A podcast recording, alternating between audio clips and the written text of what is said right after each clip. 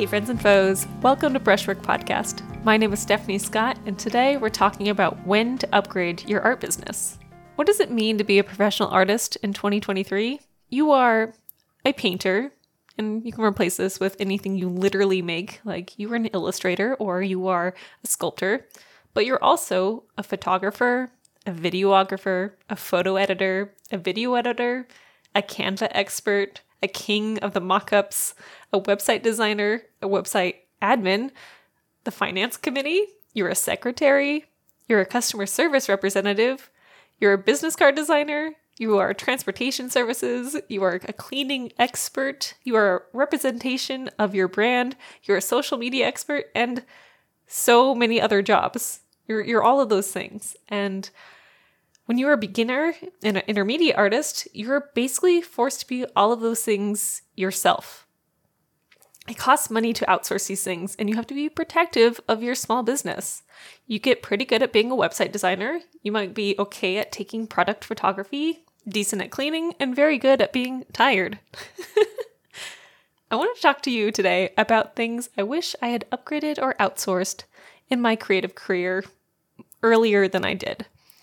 These are things that once I was able or even knew to outsource, skyrocketed my sales and made my art business so much easier to manage. Some of these things I paid a lot of money for. Mm, some of these things I paid a small yearly subscription to, and other of these were free.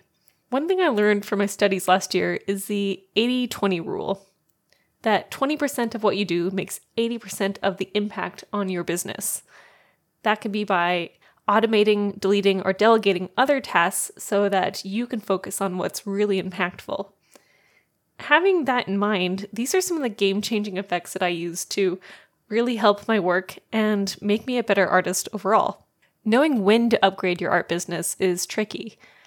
I feel like every time I've thought about changing something or making it more luxe or more effective, it's because things have stopped working in the original way I did it the artist I was 10 years ago is not the artist I am today. I am stricter about my note taking and my record keeping. I am better at painting and faster at it because I've eliminated some things from my life and added in more things that were all about productivity. The very first upgrade I should have made sooner was getting a bigger studio. I used to have a super cramped studio uh, that I rented for approximately seven years. It was this 12 by 12 room. It had a window and a sink. And when I first got into it, it was perfect for me. It was perfect for my needs. But I very quickly, after about three years, became too cramped in that space. I had a desk, I had a big work table, I had my easels, and I was making bigger and bigger artwork, more complex projects, and I started filming when I was making, and I was just running into things all the time. I can't tell you the number of paintings I've ruined because I've accidentally kicked them because they were leaning against something. One thing I learned that prevented me from getting a bigger studio space was my budget, right? I really wanted to avoid spending more money on a bigger space, despite the fact that my rent was increasing. I had my go I had the budget to go from my 200 square foot studio to a 500 square foot studio and the opportunity to do so a couple of times. I used to rent in this building that had lots of different kinds of workspaces, and I just kept putting off and putting off and putting off getting a bigger space.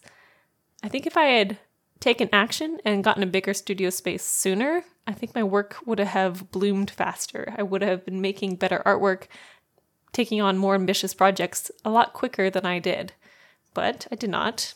Three years later, I'm currently in a bigger studio space.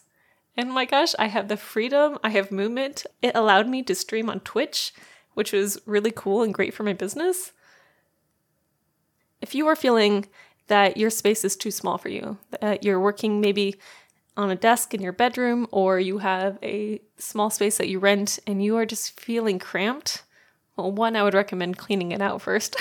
but but if, if it's truly too small, take a look around. Prices for rental spaces for for studios for um, any sort of creative space they fluctuate in price. You can find something good in your area. You can maybe rent a garage from somebody. get creative, and if you need a bigger space, look for it. Don't keep trying to shove yourself in a shoebox, you know?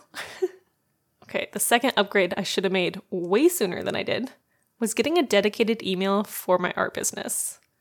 Even if you don't have an LLC or whatever, having a professional sounding email with your artist name in it is very important and a very free way to upgrade your art business game. I had an email that wasn't even close to my name for years and years. Let's call it uh, fluffybunny7 at hotmail.com. I talked to collectors with that email and I applied to shows with that email and I feel like I didn't get taken very seriously. This this name had been something I had come up with when I was I think 12 and I was still using it as an adult and as someone who was trying to become a professional painter. It's it's staggering the difference of how people perceived me as a different kind of person online when I changed my email to the current one, which is stephanie at stephaniescott.art.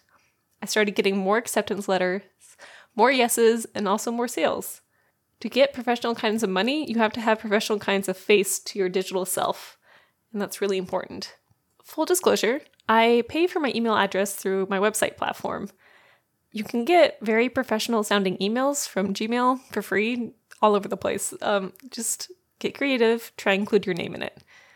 But speaking of website platforms, were you expecting a sponsorship ad here? Because that would be the ideal spot for it. Unfortunately, I'm not that fancy yet, and we don't get sponsorships here on Brushwork Podcast, at least not now. but my upgrade three is to upgrade your website. My first online gallery was with DeviantArt way back in the day and it was perfect for the time because I was a student, like in high school, not an art student, but just a high school student. And and I used it throughout my first year of college. I feel like I upgraded my website in a timely manner, but not into the best version of itself that I could have. I got myself a Tumblr account, I spent $20 on a fun template, and I used that as my online portfolio. Still not my own website, but better than DeviantArt. It worked for a while, but ultimately it didn't serve me well. Four years after graduating from Cornish, which is way, way later than I should have, I got myself an account on Squarespace, and that is where I host my current website.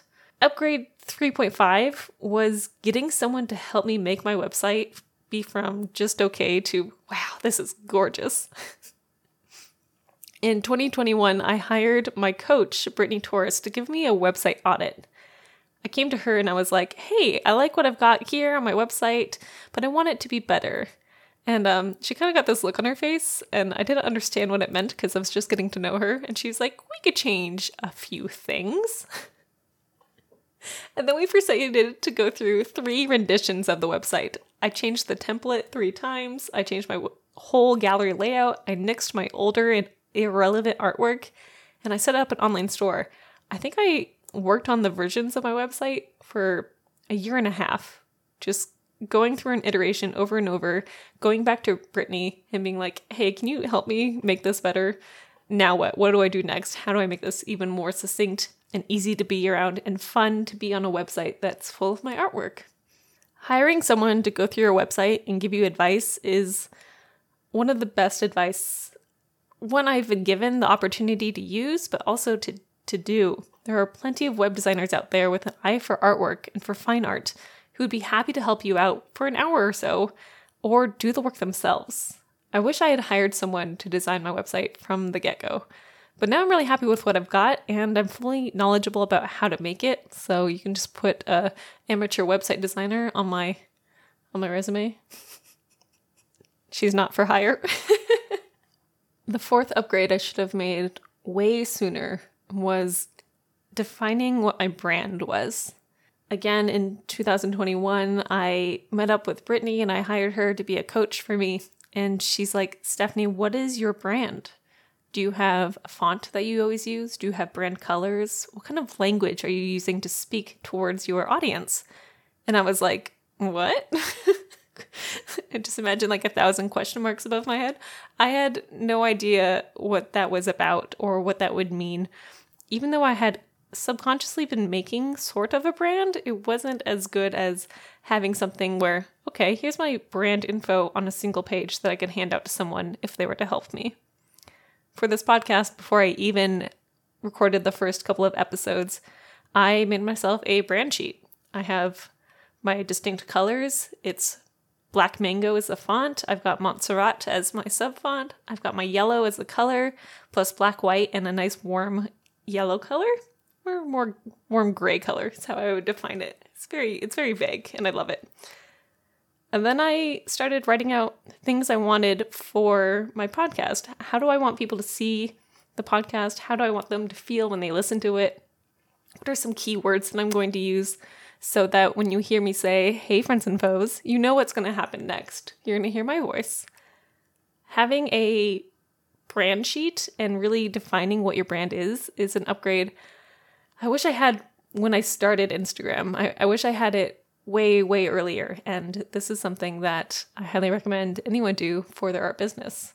The perks of having a brand and having branding and a cohesive look for your art business is that you don't have to think so hard when you are making graphics, when you're making Instagram posts, when you're talking to someone else like a client, or when you have, you know, your website look. It's you don't have to hem and haw over colors. You just instead have to quickly pick out your design, you put in your fonts, you put in your colors, and abracadabra, you're ready to go. Another thing I love about a brand is that when someone is seeing your work online, they're going to recognize you from the colors that you're choosing. They're going to recognize, oh, there's this very specific style that this artist has made, and I know who they are because I've seen it over and over again, and I'm familiar with it, and I like it. The fifth thing I would recommend upgrading is any sort of automation you can do.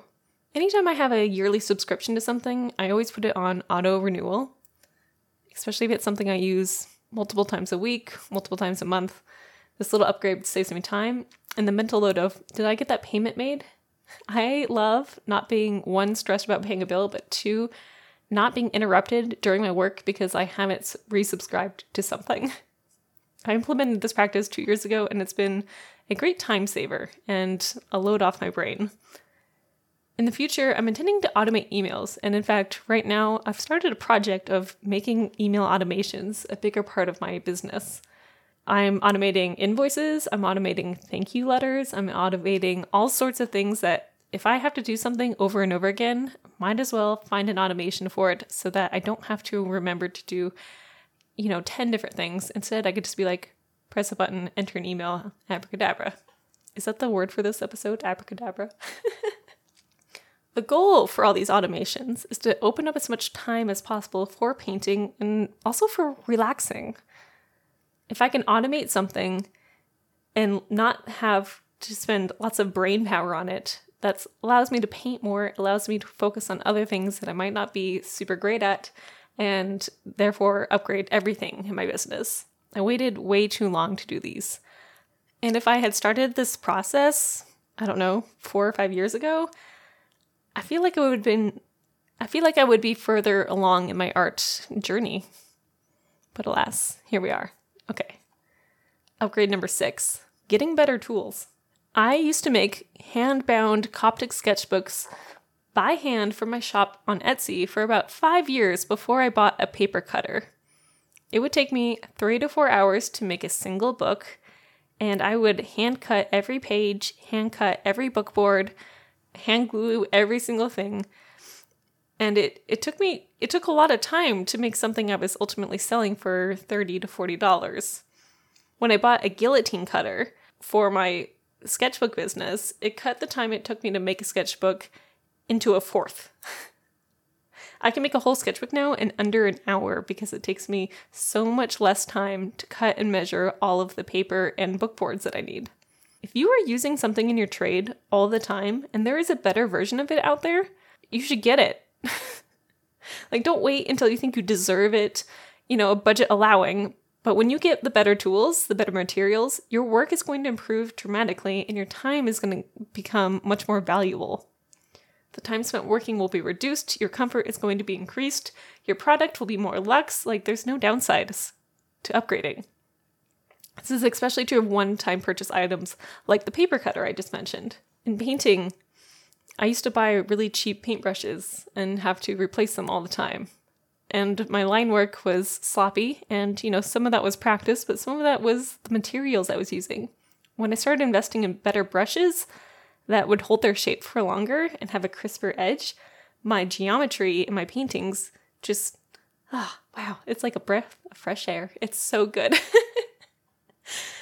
Upgrade your tools when you can. If you can save up for it and buy a better, I don't know, anything for your business, anything for your art, you should do it. Um, and that includes things like software. I recently upgraded my subscription in Squarespace to let me do automated emails, and I honestly I wish I'd done this forever ago. So get better tools. If you have the option for it, and it's not just like stars in your eyes, oh, I gotta get it because it's a hot new thing. get it because it'll make your work easier. Upgrade number seven is apply to bigger shows. I have a friend who will only apply to have her art in small displays at tiny shops that are usually empty. She very rarely sells any artwork because people don't come to these shops in person. They're mostly online stores. And uh, she says it's working out for her. But I, I see her and I see her work and I'm like, this is really cool stuff. Why aren't you applying to more shows that are bigger? And she's like, I don't deserve it yet. That's its own thought process and own limitation in itself. But if you have the opportunity to, upgrade your audacity, upgrade and apply for bigger shows, apply for group exhibitions and things that feel out of your league. When you have some tenacity and you have some audacity and you reach out for things that you're like, I probably won't get this, you might. You might, though. You can't win the lottery without buying a ticket. Is that the saying? Opportunities only come to those who actually apply for them. You must put yourself out there. And if you feel like you are getting stuck in your growth, then you probably aren't pushing yourself enough. And uh, getting a show like this is, is it's a way to push yourself. And number 8, which is my last upgrade that I recommend is upgrade your advisors. This one can be a little touchy, but I want you to consider who it is that is helping you with your artwork. Who is giving you advice that you are taking? Are you listening to people who know about art in a broad sense, or are you listening to people who are experts in their fields? If your goal is to get your art in a museum, are you going to listen to someone who has never shown their art anywhere? Or are you going to listen to someone who regularly has exhibition level shows and beyond? When you change who you surround yourself with, you change your perspective and therefore your actions. When you change your advisors, you're going to change your outlook on how you can accomplish things. I recommend looking for teachers, looking for people who are going to give you more information on things that you are going to be foggy about, things you don't know about. And that doesn't mean just people who are teaching you technical skills with either artwork or with business work, but skills on how you think and how you are perceiving the world. I guess secret upgrade number eight or number nine is to always be taking classes, always be learning. About once a season, I always try to take either a class or find an advisor or get some coaching about something for my art business. I don't typically spend more than $400 on this at any given time. Sometimes these are free, sometimes they are very expensive, but I, I'm always trying to get other people's education into my world. By doing this, you're constantly transforming your brain. You are you are learning, you are evolving, and you're making your work even better. Lastly, when you upgrade your business, you're upgrading everything about your life. If you want to improve your situations, if you want to improve your artwork, you have to take actions and you have to put in time investments, money investments, and, and your thinking investments into your work, and it's it's gonna it's gonna change things for the better, hopefully. There's always some sort of risk here in upgrades. Like, what if I try to upgrade something and it turns out not to work out? that happens. But what if it does? And I think when you go in with it with the with the thought process of I'm going to make things better by learning from this person or learning from this automation I'm doing or whatever it is, things are going to turn out for you. So make good choices, everybody. Upgrade your art business. And uh, if you have an upgrade you've been thinking about, Lee, let me know in the comments? I want to hear about what you've been thinking of upgrading or changing or doing things for the better for your for your artwork. I'd love to hear from you. You can find me on Instagram at stephaniescott.art or the podcast is at brushworkpod. I hope you have a wonderful day. Peace out, Girl Scouts, and I'll see you later. Bye!